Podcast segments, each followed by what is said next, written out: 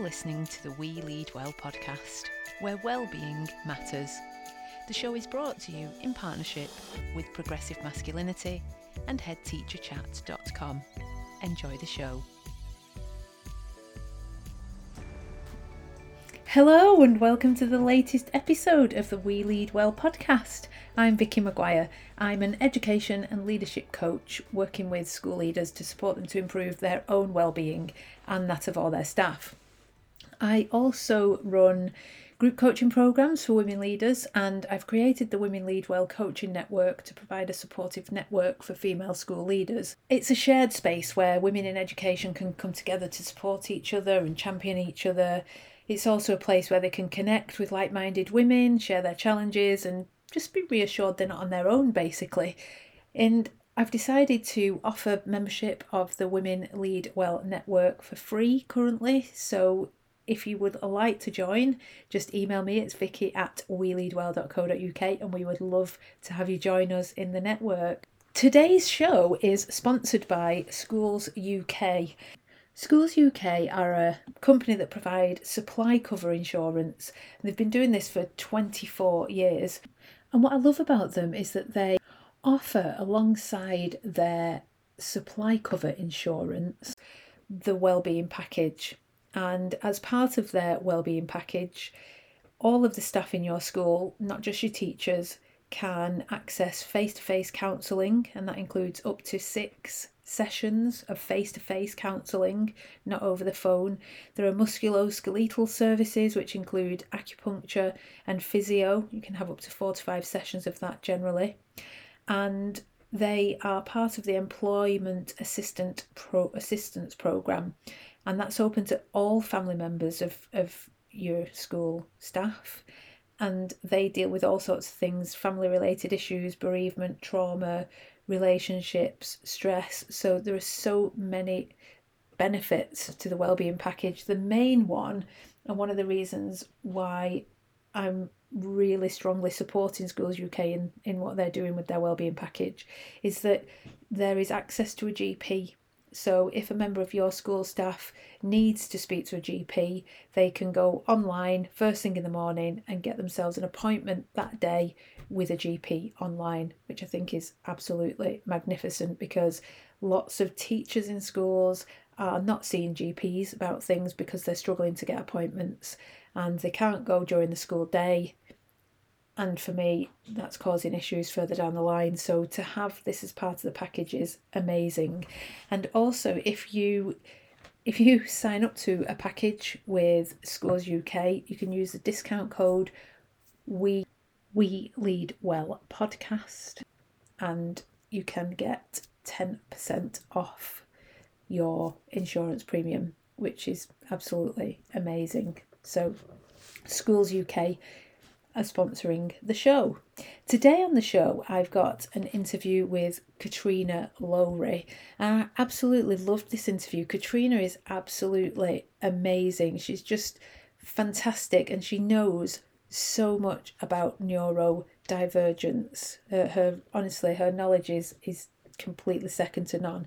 She's actually a qualified special needs teacher and an experienced SENCO, and she launched her website NeuroTeachers recently, and there's lots of information on there for educators with regard to how you can support teachers in your school who are neurodivergent.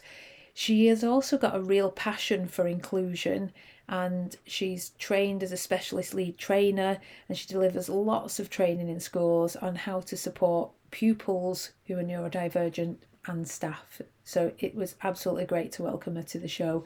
I'm sure you're going to really enjoy this interview and find out how many things you don't know you don't know. So here she is, Catrina Lowri. Catrina Lowri, welcome to the We Lead Well podcast. It's a pleasure to have you with us today. How are you? I'm very well, thank you. Nice to meet you properly. It's really nice to meet you too. I'm very excited about this interview um, for reasons that will become apparent as we start recording. So would you like to start by introducing yourself to the listener? Tell us a bit about who you are and what you do and how you've ended up where you are now. Sure, absolutely. Uh, so my name's Catrina Lowri. Um, I am the founder and director of NeuroTeachers. So that's my neuro inclusion business. I work with schools, nurseries, colleges and businesses to improve neuro inclusion for uh, people of all ages. I'm neurodivergent myself. I was a teacher in school for twenty-three years. Latterly, I worked as an advisory teacher in a SENCO. And I've just got a real passion for neuro inclusion.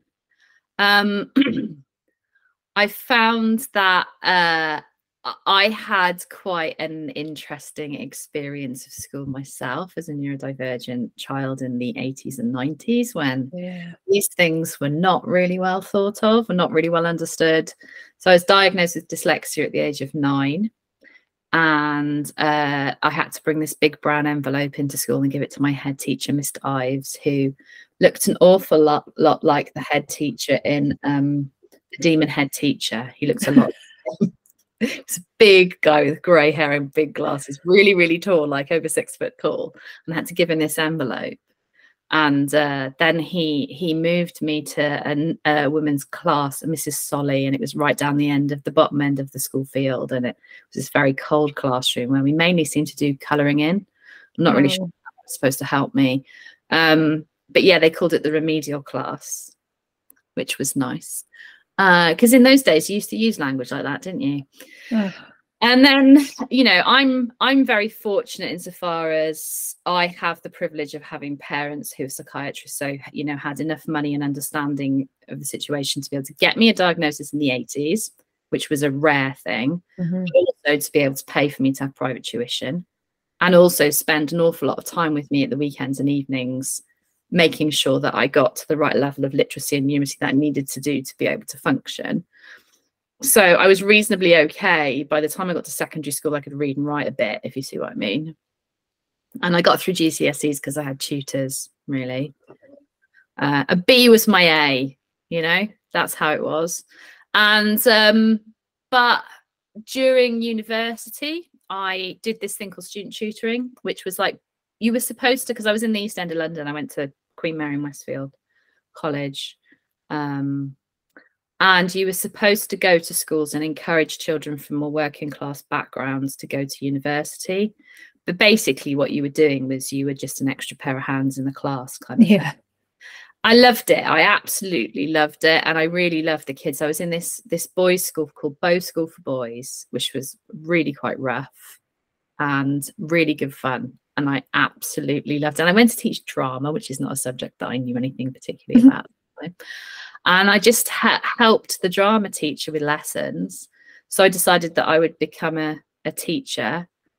And I had a dyslexia tutor at university. At that point, it was fully funded because, you know, in the nineties, you were still a bit more funded as a student. And she helped me to do the application to get into university. And I, so I managed to get onto a P G C E course, which I found a massive struggle with. Um, because of my mental health, because I'm I'm bipolar, so I had a huge manic episode in the middle of my mm-hmm. P G C E. But subsequently, I managed to pass it, and then went into teaching. And then, pretty much for about seventeen years, I completely hid any of my neurodivergent needs. Like I managed to mask really, really well because I'm quite proficient at pretending to be to act neurotypically. And uh, and then, you know, my life circumstances meant I had another huge breakdown and I just couldn't mask anymore. And um, this this affected my work quite significantly. Uh, so I ended up leaving and I decided that I was going to set up NeuroTeachers because my feeling is, is that really we don't have... We don't have proper, we don't have proper inclusion for neurodivergent children. Uh, the statistics are, are very poor. If you've got if you've got neurodivergent needs, you're six times more likely to get excluded from school. There was another report last week which told us the same thing. They've been churning out for years.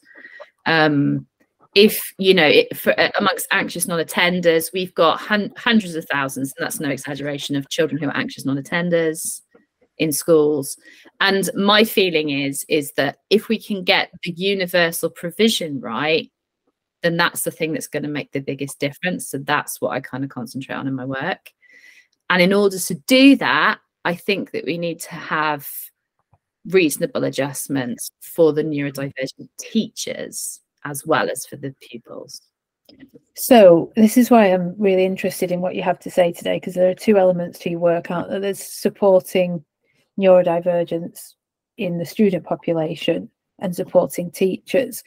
And I think one of the things, it was interesting because I was doing some work with a senior leadership team, and they, one of them all of a sudden had this um like a eureka moment where she said, well, hang on, because if X number of our pupils are neurodivergent, then that means that probably X number of our staff are neurodivergent as well. And because, like you're talking about, back in the nineteen eighties, which would be when people our age went to school, and I don't about you, you sound like you're about the same age as me, I'm heading towards my fifties. Yeah, I'm forty-eight, so yeah. So, so people, yeah, so people who were our age were not diagnosed at school. And and people, I mean, I, I've been referred for assessment for A D H D at forty-seven years old, and that would not have been recognised at school. But there are people who have symptoms that are not symptoms, but traits that were probably more recognisable than, than mine, who were not identified at school as having any sort of special need. Mm-hmm. So we do have a lot of teachers working in schools, don't we, who are probably not necessarily aware themselves even. That, no. that, I mean, they probably are aware themselves in, in some ways, but have never made that something that's known to colleagues or senior leaders in the school. Mm-hmm. So what does that mean for us in schools? Because we're still lagging behind, aren't we? Like, mm-hmm. I know, I don't think S E N provision is, is as good as it could be still in inclusion, but it's way ahead of where it was back in the nineteen eighties and nineties when you and I went to school. Mm-hmm. But obviously workplaces and schools in terms of staff are lagging behind because of that, aren't they? Mm-hmm. So what can we do about that? I don't know whether that's like a huge, massive question that you could... It is a challenge, Vicky, so I'll... Okay, it. good, good. So what can we do about it? I think the first thing is, yeah, I mean, recognising, recognising that as, as a staff body, if twenty percent of the population of the world are neurodivergent, that's a lot. You know, um, understanding that the the umbrella term neurodivergence, obviously it's a social construct rather than a diagnosis. So there's a huge number of different neurodivergent conditions under that umbrella, um, the vast majority of which are relatively common. So things like autism, A D H D, dyslexia, dyspraxia, um, developmental coordination disorder, as it as dyspraxia is also called. Um, they're very common, very, very common, you know, so anywhere between one in eight and one in twenty-eight of a, of a population, basically. So really, really common. So the high, it's highly, highly likely that you've got members of staff that would be. The other thing is as well, there's a good, there are good reasons why neurodivergent people would be attracted to teaching. For example, if you have a special interest, why not stand up in front of people and speak about it for eight hours, six to eight hours a day? What, how brilliant is that? Like, you know, your enthusiasm is going to come across. You're going to be spending all your time, you know, researching and excited about this particular topic. Why not let that enthusiasm come across to the next generation of learners? So, you know, that's why, uh, you know, autistic, A D H D people particularly known. I mean, we all have special interests as neurodivergent people, but it's particularly a thing with autistic A D H D people. So why not do that? That makes perfect sense. Um, again, with A D H D, you're always on your feet. No two days are the same, even though you've got a timetable. There's lots and lots of change. If you, you if you're if you crave novelty, that's a really great thing to do. Plus, the other thing is about about um, A D H D is hyperfocus.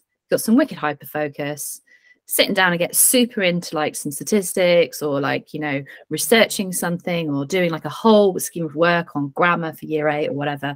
Super duper amazing. Like if you've got A D H D, that's going to be giving you all those dopamine hits. It's great. You know, dyslexic people tend to have this amazing helicopter view. So strategically speaking, we make pretty good strategic leaders because we have a really good broad overview. We can see all the different cogs and wheels and how they all fix, fit together. So there's a huge strength there. Um, there's a lot of different strengths that neurodivergent people have that would naturally at- attract them to the structure of being within a school. And also as well, in terms of relating to pupils who have additional needs, you know, there's that whole thing about you see what you, you can become what you see. You know, if you're, if you're a, a child who has neurodivergent needs and you can see that there's somebody else who has gone through and got a degree in a, you know, postgraduate qualification and has got a good job, because even though things in schools are pretty crummy at the moment, it's still a good job. In fact, it's a really great job. Then it makes perfect sense. So first of all, in terms of leadership, is recognizing that there's lots of neurodivergent teachers. We actually have an awful lot of strengths. The third thing is we're still going to need some accommodation, right? I don't deal well with ambiguity, for example, right? If there's like a rule or you ask me to do something, I'm going to do it exactly as you told me to do it. So if you want me to do it differently, then you need to tell me to do it differently.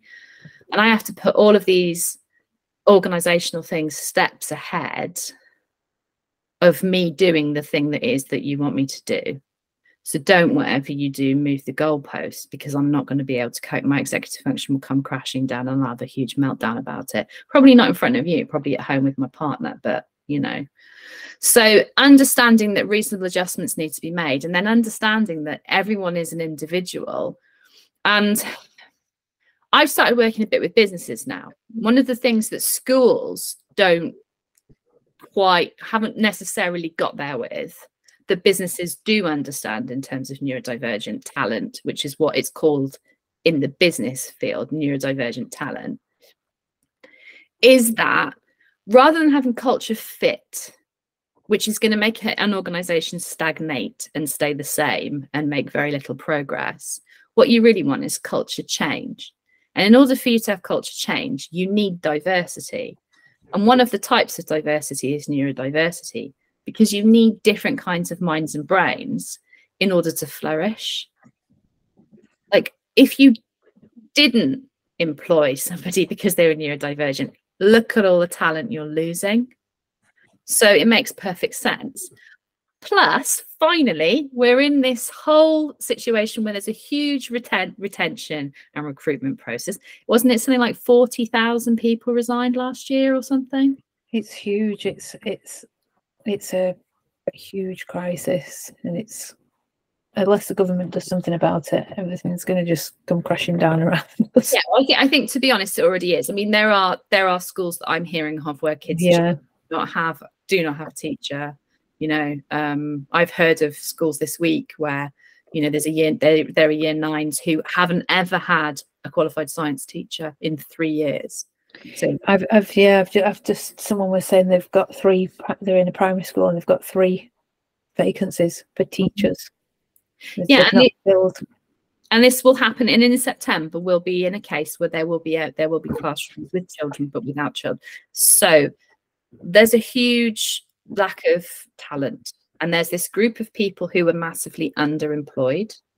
And if you could find some way, if the, you know, there's a lot that could appeal about working in school for neurodivergent people. So you've got this talent over here, and you've got this industry that needs people over here. If we could find ways to bridge that gap, then it could be really, really exciting, and it could be something that would be so mutually beneficial, both for the the, the, the neurodivergent teachers and also for the pupils, because, you know, you've got one in twenty of the pupil population who would have a fantastic role model in an educator who gets it.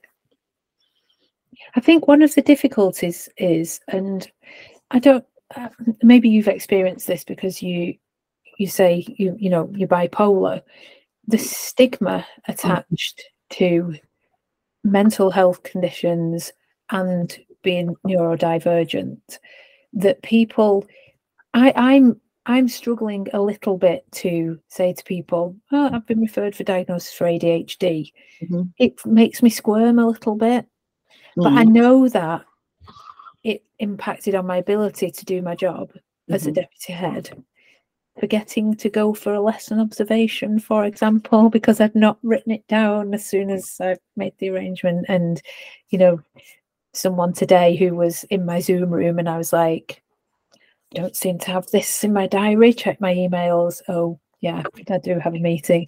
So things like that where, you know, it does have, it it did have an impact on me, but I would have possibly been reluctant to let my employer know that that was the case.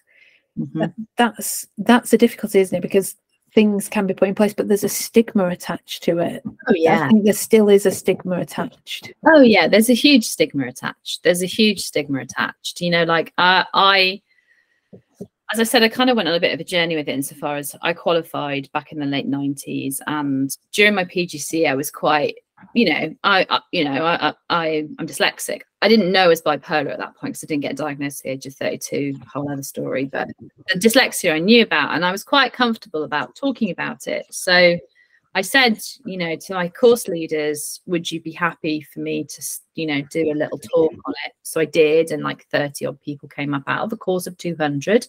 thirty people came because it was voluntary. Um, and then at the end, this chap said to me, oh, well, you see, this is how it goes. If you're working class like me, then you're just thick. But if you're posh like you, then you're dyslexic.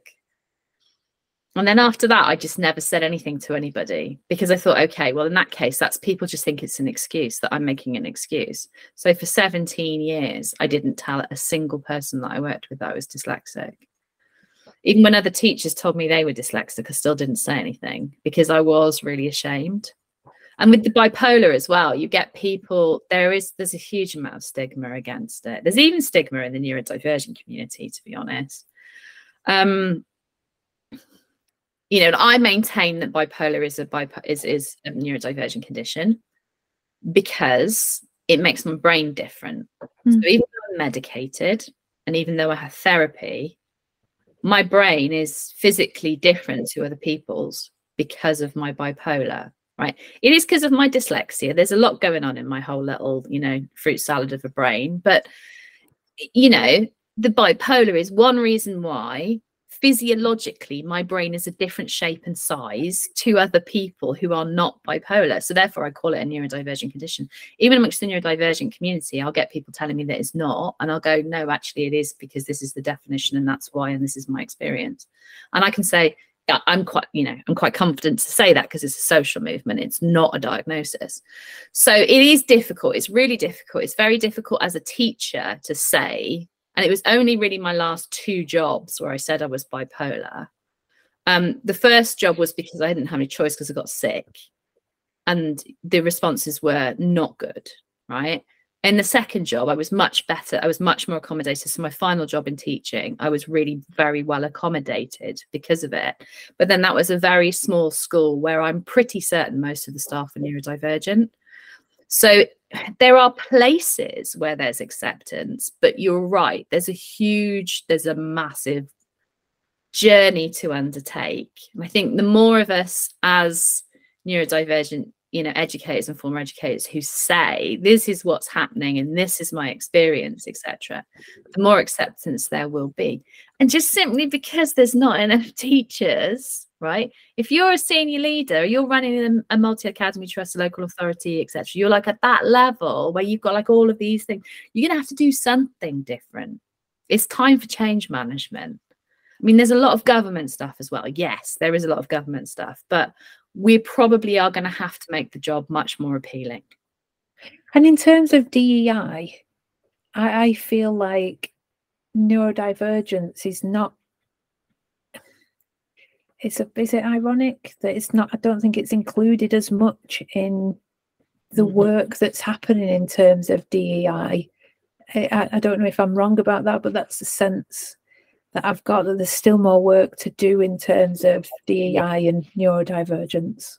I think it's coming up now insofar as I I'm I work with a number of companies who I, I do D E I work as a neurodivergent consultant for businesses, but also more recently for schools. So, you know, for example, I work with diverse educators, Hannah's, Hannah Wilson. Uh, right, okay, yes, yes. No, and, Hannah.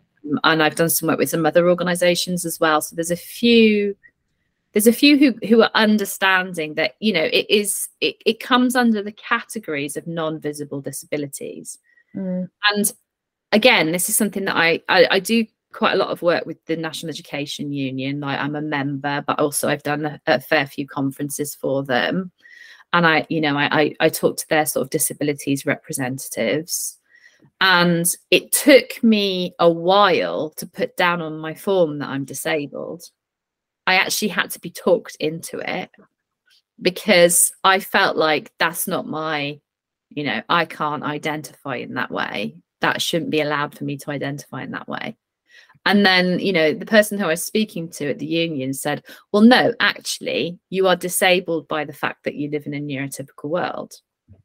And I thought, oh, yeah, that's true. I do. I am, aren't I?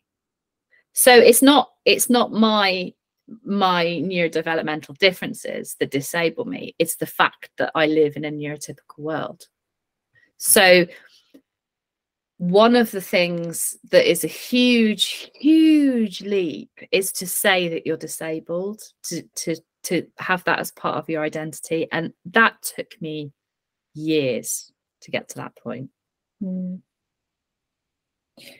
I've um I've um I'm you'll be this well I'm assuming you'll be the same. I'm perimenopausal, mm-hmm. and I can at the moment I've, I can have an idea in my head and be thinking something, and then the next second it's just totally gone out of my head.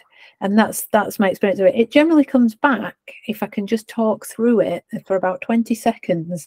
The idea will generally come back into my head. But my experience at the moment is that things are just dropping out of my head.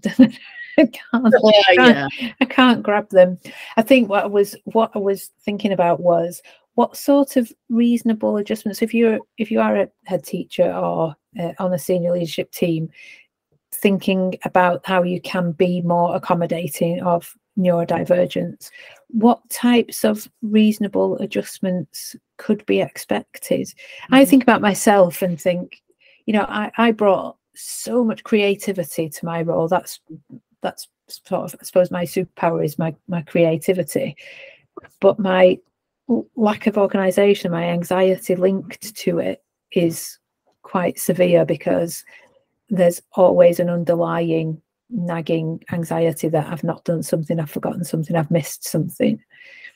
Mm. But I don't know how that could have been accommodated for. I mean, probably if I thought about it, there'd be other other impacts on me as well in terms of executive functioning.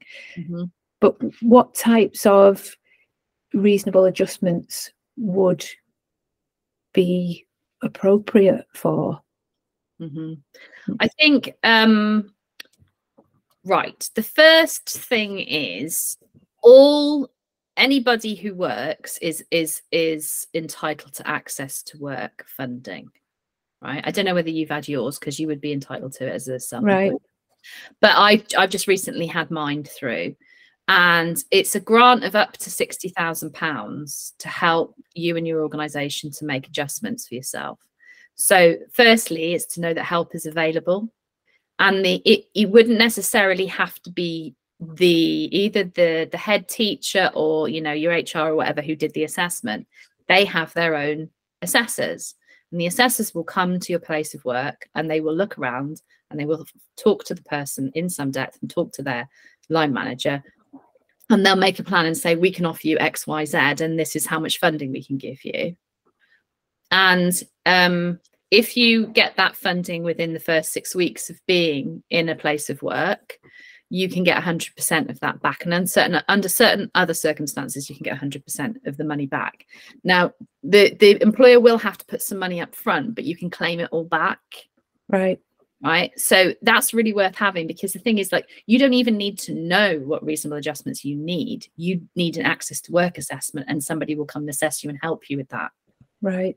So that's that's really great. And I've just I'm I'm just in the process of getting mine now, and it's already making a massive difference to my day-to-day work.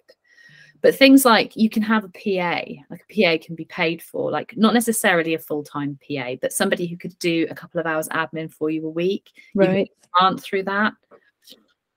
And that would make a huge difference. Um There's, you know, all kinds of virtual software, et cetera, that can help you with organizational stuff, you know, automated calendar services, um, things that have A I in that can, you know, help with things like structuring report writing or um there's just so much.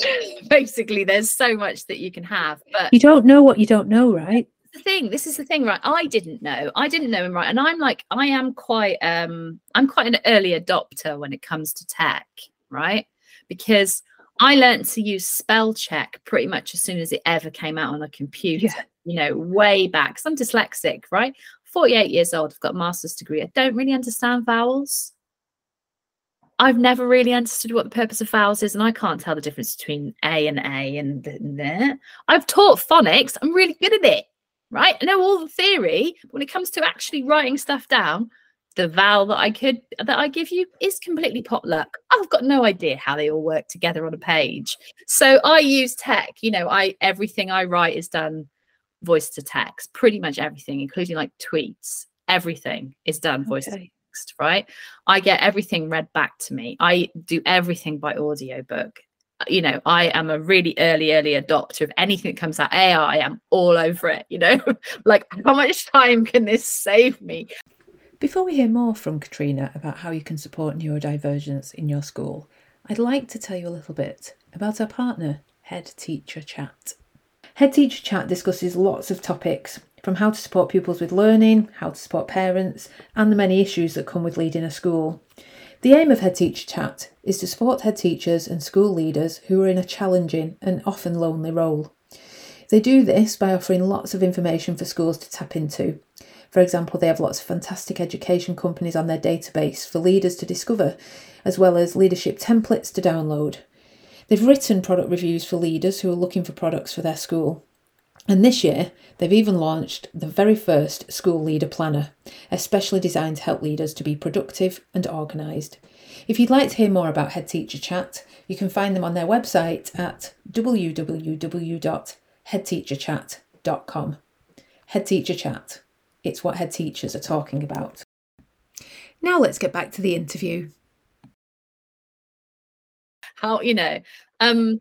So there's a lot of things that you can have, but it is, the thing is about it is when you are in the moment and you're just thinking, holy moly, my line manager has asked me to have X Y Z by three o'clock on Friday.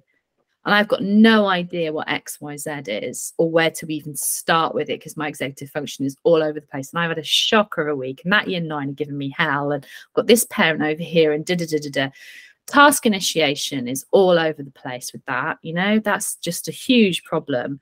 So it, having somebody who's external to the school to come in and tell you, look, these are the things, that, this is what this, this is what I'd recommend for this person. These are the things you need. It takes months to apply, but it's totally worth doing.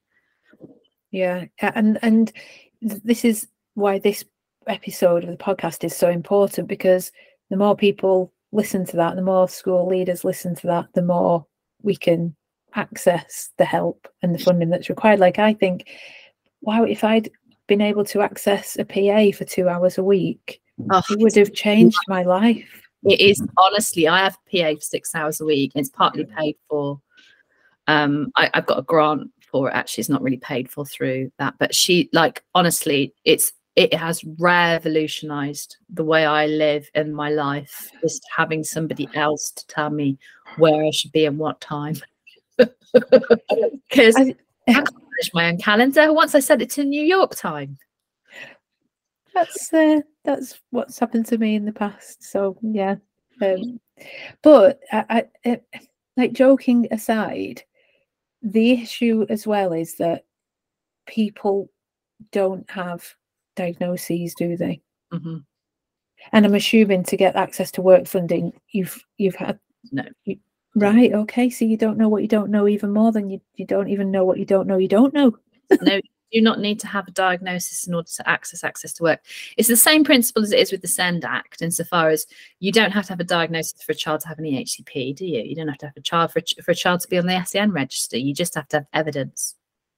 Okay. So if you've got evidence that, you know, you suspect such and such, especially if you're on a diagnostic pathway, that's good enough, honestly, because the thing is, right, for an adult diagnosis for autism can be anything for three to five years. You know, it's not going to be a quick process. I mean, look at me with bipolar, yeah? So I had my first manic episode when I was twenty-two. I didn't get diagnosed till thirty-two. Yeah. And, and, and bear in mind, my parents are psychiatrists. right? I'm in a family where we really are very informed about these things. Yeah. And I'm a, you know, middle class educated woman who can navigate the N H S and all the foibles that it has. You know, me, you know, God bless it. I wouldn't be where I am today without the N H S. But, you know, it's not easy to psychiatric services are the Cinderella service of a Cinderella service. So it's really hard to access, but it took me ten years. So what it's like for somebody who has absolutely no idea what to do. So no, you don't, you don't need a diagnosis in order to get access to work. You just need to have needs which need to be met. Okay. And again, um, the perimenopausal brain fog hits and it's dropped out of my head again, but there it is, it's come back. The need for education for people working in schools as well is really important, isn't it? Because I think especially for A D H D, and I suppose I'm a little bit focused on A D H D because it's my experience, but like for, for A D H D in girls and women is very different from what we as educationalists have come to, well, come to believe A D H D is, where it's boys who struggle to concentrate and can't sit still and can be disruptive, et cetera. And it and it was only because my son was going through the process of being referred for diagnosis for A D H D and autism that I started to do research into A D H D. And obviously I started to watch some videos on women who had A D H D, and I was like, wow, you're describing me. And until that point, there'd been no, I, I wasn't even aware. It, again, it's a case of you don't know what you don't know. I wasn't aware that all of the ways that I was presenting were consistent with A D H D in women. So that, and also maybe some people don't recognize that they're autistic either. No.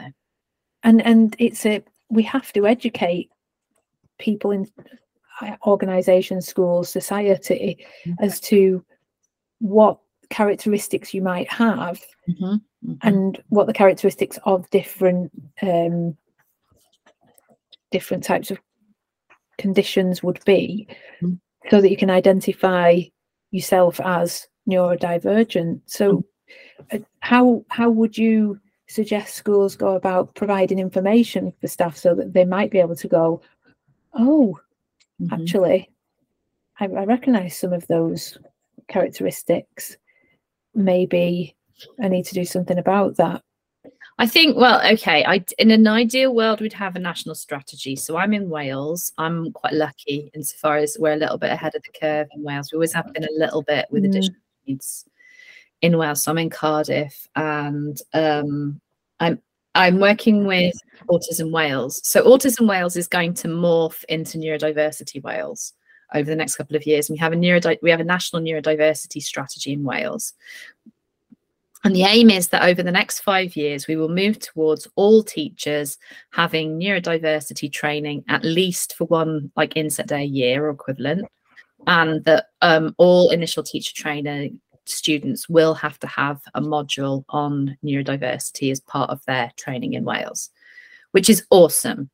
But um, it's really, really at its beginning stage at the moment. I'm just sort of talking to them. I'm doing an initial sort of um, webinar actually this Wednesday, where I've got a couple of hundred people coming along to listen to that. And I'm hoping to develop a full training programme with them about this. And, you know, I mean, for example, I mean, I offer neurodiversity training. So one of the things I could say is you can come to me and I'll help you. Um, and you, there, of course. Are, there are our website, there are information about that on my website. If you'd like some neurodiversity training for your school, please do come to me.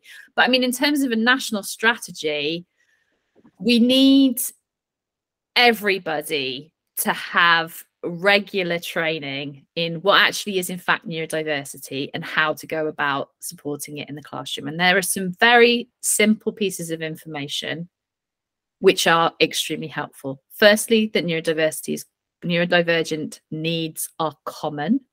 Neurodiversity is all the brains and minds that we have, including neurotypical. Neurodivergent is anything that is not neurotypical. Okay, and, and that's something that most people wouldn't. No, most like people don't. Yeah, most people don't know that, right? So neurodiverse means everyone. Neurodivergent means specifically people who have a different kind of mind and brain, yeah?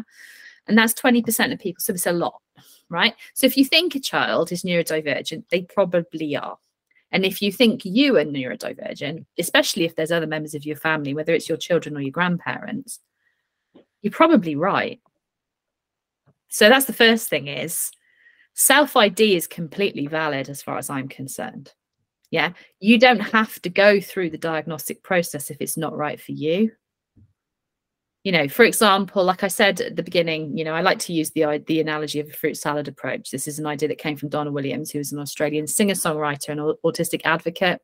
And she talked about her neurodivergent needs as being like a fruit salad insofar as there are separate ingredients, but they go together to make the same dish.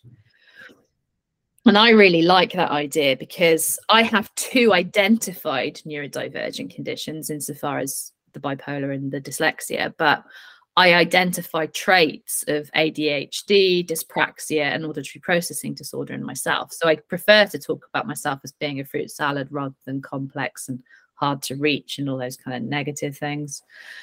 So I think understanding that, right, so we've got understanding what neurodivergence and what neurodiversity means, understanding that it's really common, understanding if you think it is, then it probably is, and also understanding that it's really, really likely that there's a fruit salad in front of you.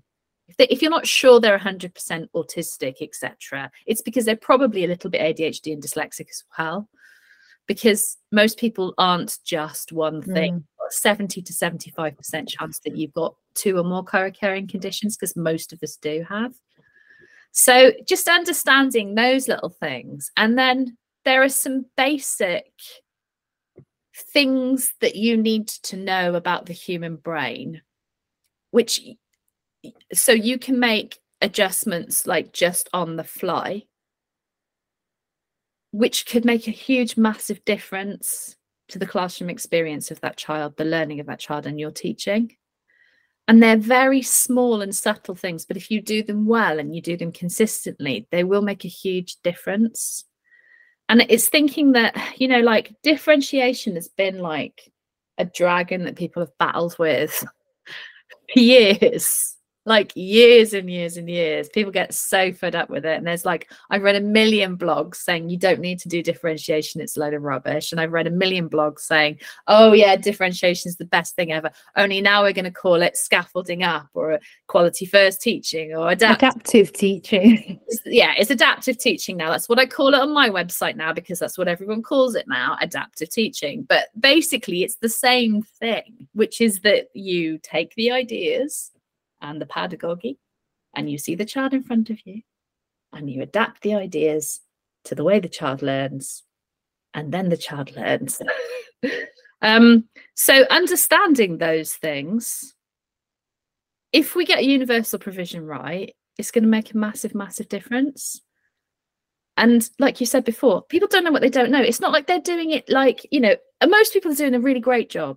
really really fantastic job, but there are probably things they could do to make their life a bit easier, and that that's just kind of what I want to help with, really.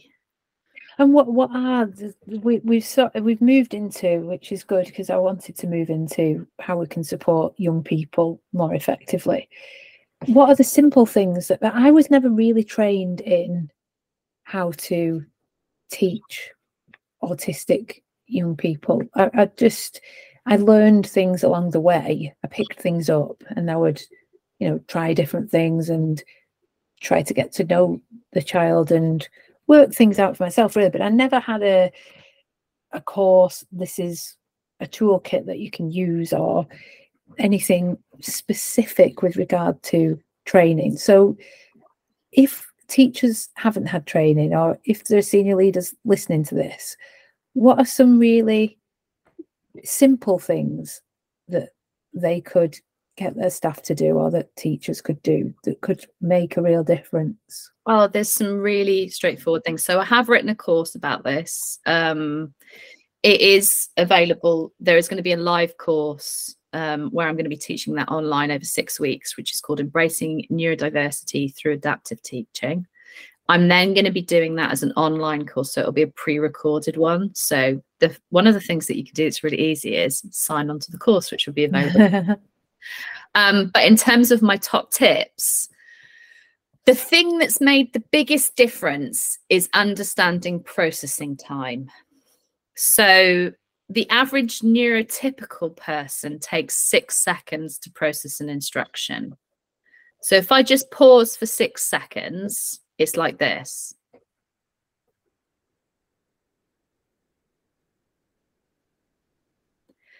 So that probably feels like quite a long pause, but that's how much eighty percent of people would need that long to respond to an instruction, a single step instruction. So if you think about that, right, so that's in terms of somebody who's got, you know, typical processing time would take six seconds. So if you think about us in the classroom, we're like, right, everybody, okay, so year six, and what I want you to do is I want you to go over to your drawers and get out your writing book, and then you need to get your reading book out, and then you want to turn to page sixty-seven, and in and there. Right, everyone back in their seats now. Uh, one, two, three, eyes on me. Like, hang on, what? How are you supposed to process any of that? That's impossible, right? And also it's exhausting for the teacher. So saying less words and pausing between each instruction, right, honestly, it's delightful. It makes such a massive difference. If you just give the six seconds, it will make a difference to eighty percent of the children in your class. If you then multiply that for your neurodivergent um, children, and you give them a chunk of time to process something, then that makes tremendous difference. So the best practice that I've ever seen of this was at a grammar school. So there's this boy called Blaine, A D H D, autistic, dyslexic, dyspraxic boy. He's in a grammar, yeah? So he's very, very bright. Very bright boy, and he came in the top ten percent for the grammar school entry exams. But they are phenomenal at making reasonable adjustments, this school. I cannot speak highly enough of them. Very, very inclusive in terms of the ability of the children who go there. So the English teacher, they were doing a poem. It was year eight, they're doing a poem. English teacher went to him and went, Blaine, I want you to look at the the use of similes and metaphors to create the characterization of the of blah blah blah in this poem. Okay, I'm going to give you three minutes and I'm going to come back to you, and then I want you to explain what you thought to the class. So went away, worked with the rest of the class, they went read through the whole poem together, etc, etc, and then they had a class discussion about it, and they started with Blaine. So Blaine, can you talk about the use of similes and metaphors, et cetera, just repeated the question to him, and he just gave the most phenomenal answer. Like, absolutely really understood the poem in depth, right? And also as well, the rest of the class had the benefit of his intelligence, right? And then he was able to follow along with what everybody else was doing because he'd been given three minutes processing time, right? And he needed he needed fifteen seconds at least to reply, right? So the teacher had given him the instruction, and then he'd ask a returning question. fifty, the teacher just waited, just waited fifteen seconds. He knew he was going to get it from him. Didn't re- didn't repeat it or anything like that. Just let him come back, replied to him, and then went off, worked with the rest of the class, came back. It was amazing, right? And I've seen some really good practice of that in lots and lots of different schools, and that doesn't take any extra worksheets, no extra P P A time on the behalf of that teacher. It doesn't disrupt the learning of anyone else. In fact, it actually enhances everybody else's experience, right? And most of all, Blaine is able, he's got high aspirations and he's able to meet them. And he's not completely stressed out. No. Because there's too much information for him to process at the same time. Yeah. And also as well, you know, using that amazing autistic hyperfocus, you know, he's like, that teacher really understood how to play to that child's strengths, right? And also as well, the rest of the class got it too, because they were hanging on what he was going to say, because they knew it was going to be really useful for him. Now, obviously, they're highly motivated learners. It's a grammar school. But, you know, that that is that is the number one thing I would say is is. Give six seconds processing time for your instructions for everyone, and then learn the processing time of the children that you have in the class who are neurodivergent. Give it to them and play to their strengths. Top tip. I was doing um having a conversation with someone once about um some young people in the class who the teacher was struggling with, and everybody else could sit down, and this, I think it was a particular boy who had A D H D but couldn't sit still on on the chair, and the teacher was struggling with, like, how do I get him to sit sit down on the chair and stay still and mm-hmm. whatever. And I put the scenario of, if there was a child in a wheelchair in your class, you wouldn't make them get out of the wheelchair and sit on a chair, because that's what everybody else is doing. You would recognise that that child is in a wheelchair for a reason, because they've got a particular need. And that really just seemed to be like a key that unlocked a, oh, right, of course, yeah, maybe I'm, mm-hmm. and and and like you're saying, sometimes it's difficult, isn't it? Because when we can see a disability, mm-hmm. we can adapt. Mm-hmm. And I'm, I'm not saying that we always adapt things as well as we could do for people with physical disabilities either, but when you can see it, you can see that adaptations need to be made, and you can recognise that. Mm-hmm. But when you can't see it, it can be more difficult, can't it?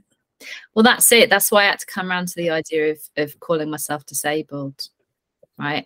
And also as well, I say, I personally say non-visible disability rather than invisible disability, because I don't want people to think it's not there. It's very, very real to me, right? Um, so, yeah, I mean, if we start thinking of it, of A D H D as a disability, then you it, it it falls into the realms of, this isn't something that's deliberate or a choice.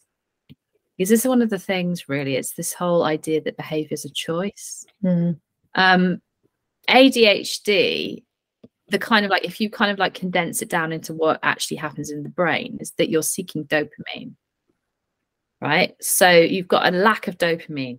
And the reason that the reason that you have to move all the time is because that gives you feedback, and the feedback improves the dopamine. So if you do something that gives the child feedback so that they can get the dopamine hit that they need, then you'll extend the amount of time that they need to, they, they're able to sit still. But then you have to think about the reason that you need them to sit still. Like, you know, is there the option for them to have a standing desk in the classroom? Could they be the person who goes around and gives out the pencils or glue sticks or whatever? Can they go, you know, down the corridor to the library and get a, a box of books so that they have a little movement break? But, you know, but why, the why you need to sit still? Why do you need them to sit still? What's well, why, yeah. Like, what's the point in that? You know, well, yeah, exactly. What do you need to do that? I mean, I don't know about you, but I'm stimming my heart out here. I've got this little thing that I play with all the time. I stim all the time, you know. Like, you see me with my pen. We're doing that, and we're grown up, sort of thing. Like, and I can't, like, I've got a wheelie chair here, so I like, you know, I jiggle all the time. I, no one sits still. You know, why do you need to sit still? There's no reason for it. We're not biologically programmed to do so. So it's a case of, like, firstly, why do you need them to sit still? And secondly, what could you do in order to give them the dopamine that they need for a few minutes so that they can sit still for a bit? Because you're not going to get them to sit still for the whole lesson. It's just not possible. So give them a movement break in whatever way works for you.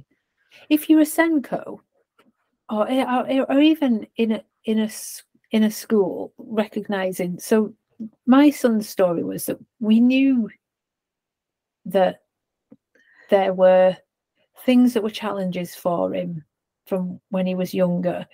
When he went to high school, he seemed to cope okay at primary school, and then when he went to high school, he really struggled in year seven, and and um, I was in contact with the school, and I told them about my concerns about him, and they did some some initial tests. And it's interesting that you talk about the processing time, because they identified then, and I didn't obviously know what you're telling me now, mm. that he had slow processing speeds. Mm-hmm. So he was then tested, and he got extra exam exam time. Mm-hmm. But at that point, they didn't say he's got slow processing speeds, so let's have a look into what his challenges are and whether he's facing any other challenges. And maybe he could have, but COVID got in the way, really, because he didn't get his referral for his diagnosis until year eleven, by the time COVID had happened, bet- between year eight and year eleven. And he's in his first year at college now, and I've just had a letter saying, no, he's still on the waiting list, but it was two years from, wow. from referral, two years for assessment from, from referral. But I feel like now we're talking about this, I feel like maybe his school could have done a bit more at that time by saying he's got slow processing speed, so perhaps that's an indication mm-hmm. that there's something else going on here. Yeah, let's let's look into it. And I'm just wondering how schools can, in the same way with with staff, I know there are more um it's more well known, children are more likely to have that diagnosis mm-hmm. these days, but there are still a lot of children who don't, aren't there? And do you need a diagnosis yeah, I, if we recognise things? I don't know. Okay, well, in order for to, in order to get a diagnosis, you need to meet a threshold. Yeah. Okay. So the thing is, diagnosis is is medical, so you have to meet a threshold to do that. Now, I'm not, I can't, I'm not qualified to diagnose autism, but I have been part of the diagnostic pathway for five years whilst I worked for the Gloucestershire Advisory Teacher Pathway, and um. As part of that, I had to do a teacher assessment where I had to do certain screenings in order to, and then also, you know, write, write observations at home and at school, and then make my recommendations about whether I thought this child should go through for assessment. Um, and, you know, that, that process is, is, if you are trained, then you can observe a child and go, well, of course, but you don't know what you're looking for. And so, and also as well, the other thing is that's really, really, there's a, a huge lack of understanding about masking, right? I have seen children as long, as young as one year old mask because I know what I'm looking for, right? I've seen children that young pretend everything's fine, okay? Because I know what I'm looking for. But everybody who is neurodivergent has to pretend to be neurotypical at times. You know, we've both talked about it in this conversation that, you know, as a, adult women in our late forties, we've both had to do that throughout stages in our career in order to mask. I don't think teachers know how prevalent that is. And there's a really great quote that I heard, which was from, do you know Pete Warnby at all? I don't know. He's written really two amazing books. He's a, he's a former English teacher. He's autistic. I was on the waiting list for an A D H D diagnosis. He won't mind me saying this because he's very open about it. He wrote two books. One of them's called uh, Untypical, and it's about his experience of being autistic and, you know, it, in a neurotypical world. And the second one is called What I Want to Talk About, which is about special interests. And I've learned a huge amount from his books. One of the things that he says in Untypical is he talks about your neurodivergent child is scraping the window of tolerance all day long, right? So you're up here, like in terms of keeping it together, you're up here the whole time, right? And, you know, if anything comes along that, you know, that slightly tips you over the edge, that's it. Your lid is flipped and you're going to go into meltdown or shutdown, right? And that's all day for the entire time. And that's why you'll get kids who go home and explode because they have been masking their heads off all day long. And then they come home and they drop the mask and it clatters down onto the floor. And then they just cry for three hours or whatever because tea was one minute late or something. And, you know, and, and the teachers will say, and they mean it because it's true, oh, he's fine in school. And you think, well, that's true. He is fine in school because he's really, really good at masking because he's intelligent enough to be able to cope with being at a mainstream school. And actually, he quite likes teaching. He likes quite likes going to school because he really enjoys the learning ex- aspect of it. But the social side of things and the sensory overload is too much for him. So he comes home and he absolutely has to sit and rock for several hours or shut himself in his room. And and that's like, that's completely, that's com- completely missed by a lot of teachers because they don't think that that's what's going on. They don't realize the extent of masking that goes on. Um, so, so, you know, that's, that's the main thing really, is I would really like teachers to know what masking is. And, and for parents as well. Yeah. I've, I'm, I'm just really, really quite, I'm just tearful about that because you've just described my son. You've just described him. You know, he coped in school all day. He always said, "School is not school is not great, is it? It sits in rows, and it just doesn't suit the way that." And I feel so guilty that I didn't help him sooner. You know, that makes me feel like, oh my goodness. No, no, That's no, why he's so angry when he came home every day. That's why he's put his, like, you know, his fist through a wall in the house, and because he's been trying to cope in school all day, and it's it, we ju it's just we don't we don't see it, do we? Always no, teach you don't see it, but you've got to take te children take uh, take parents at face value. Mm. It's, masking is real, and the thing about masking is it it induces fatigue, and the fatigue can lead to burnout, and the burnout and the shame of dropping your mask is what leads to the trauma. And when there's trauma, that's when you get the behavior problems, that's when you get the anxious non-attenders, because of the trauma. And it's all comes back to masking.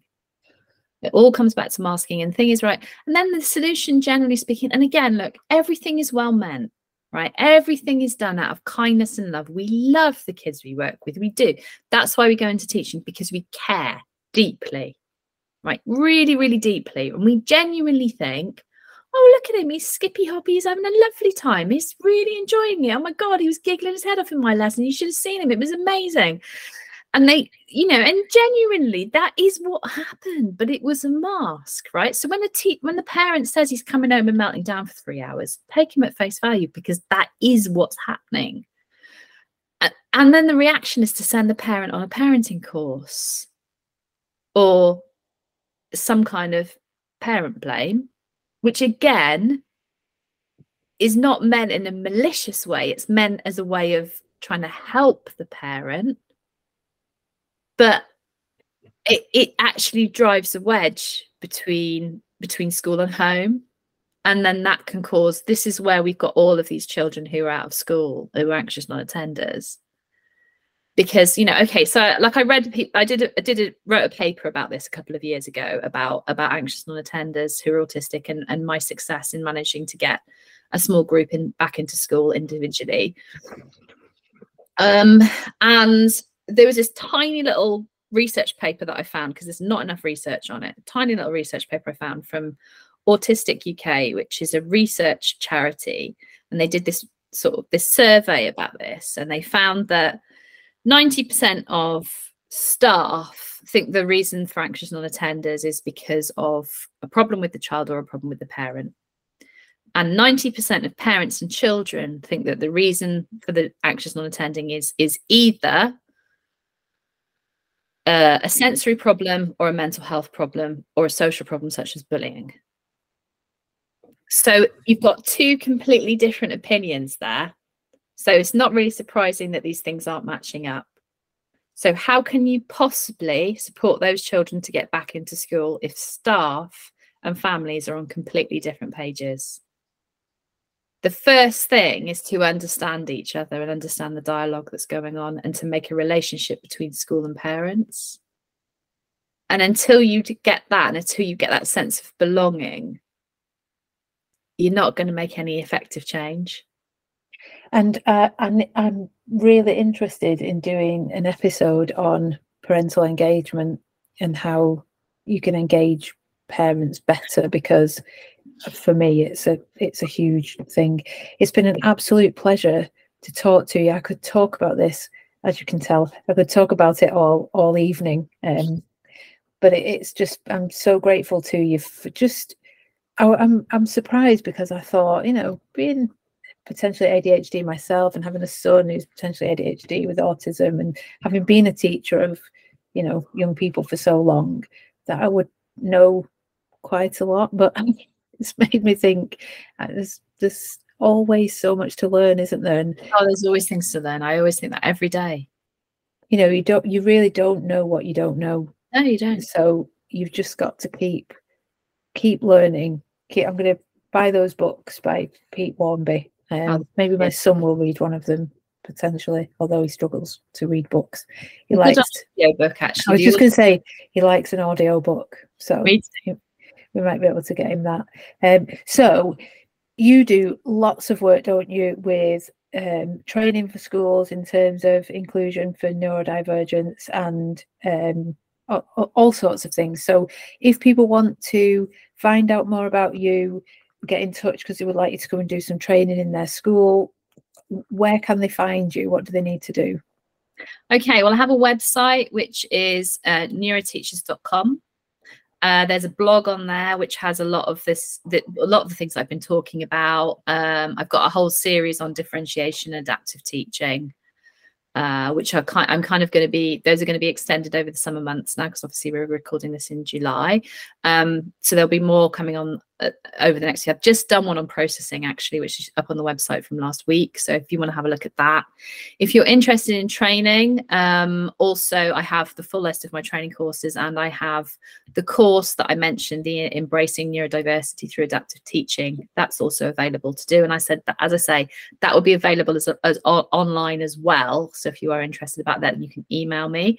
So my email address is Catrina dot sorry Catrina at neuroteachers dot com. um I'm on Twitter at neuroteachers. I'm on Threads at neuroteachers U K. Threads, yeah. Oh, you are brilliant. You are ahead of the curve. Well, I said I was an early adopter, didn't I? You did. You certainly are. I my, love it, by the my way. My son said he was three hundred ten thousandth or something, maybe one hundred thirty thousandth joining Threads. So you really, uh, you're at I the am. cutting edge. I am. I'm, I, I'm like anything new like that, I'm all over it. Because like and that, yeah, me and I apologise to you, because I called you, I called you Catrina Lowri and you called Catrina Lowri. So I apologise for my it's right. mispronunciation. It's, it's well, it's the Welsh for Laura. Oh, okay. Uh, so uh, that's that's why it's it's Lowri, not Lowry. So that's okay. So just so people know, it's at NeuroTeacher on Twitter. At NeuroTeachers, yeah, and then it's um it's at NeuroTeachers U K on Instagram and Threads, um and it's Catrina Lowri on uh, LinkedIn. Oh, and I also have a Facebook page, which is also NeuroTeachers. Fabulous. I'm highly contactable. If you do want to get in contact with me, I do get back. I'm pretty good on a D M or anything, so I will will definitely get back to you. But yeah, love brilliant. to help. Anything to do with neuro inclusion, I'd love to help. Thank you so much for your time. It's been brilliant to talk to you. You're welcome. Thank you.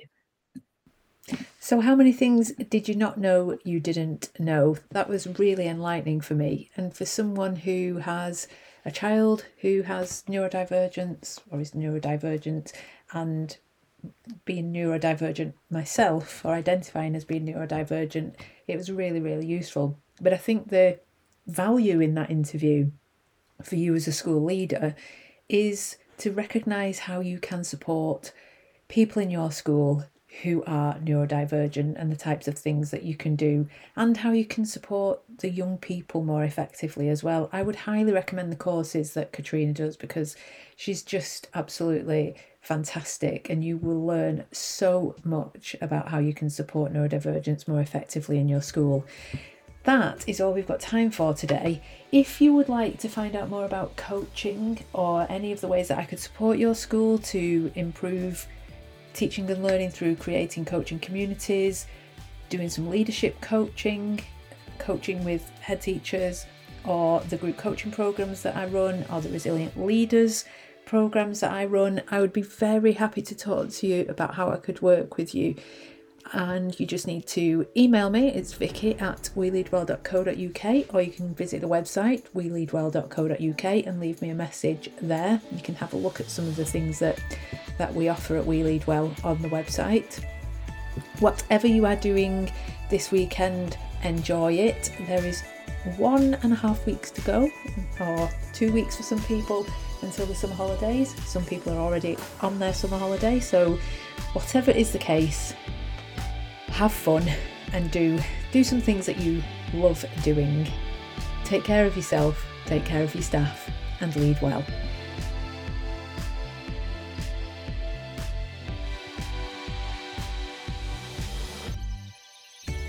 This episode of the We Lead Well podcast was brought to you in partnership with Progressive Masculinity and head teacher chat dot com.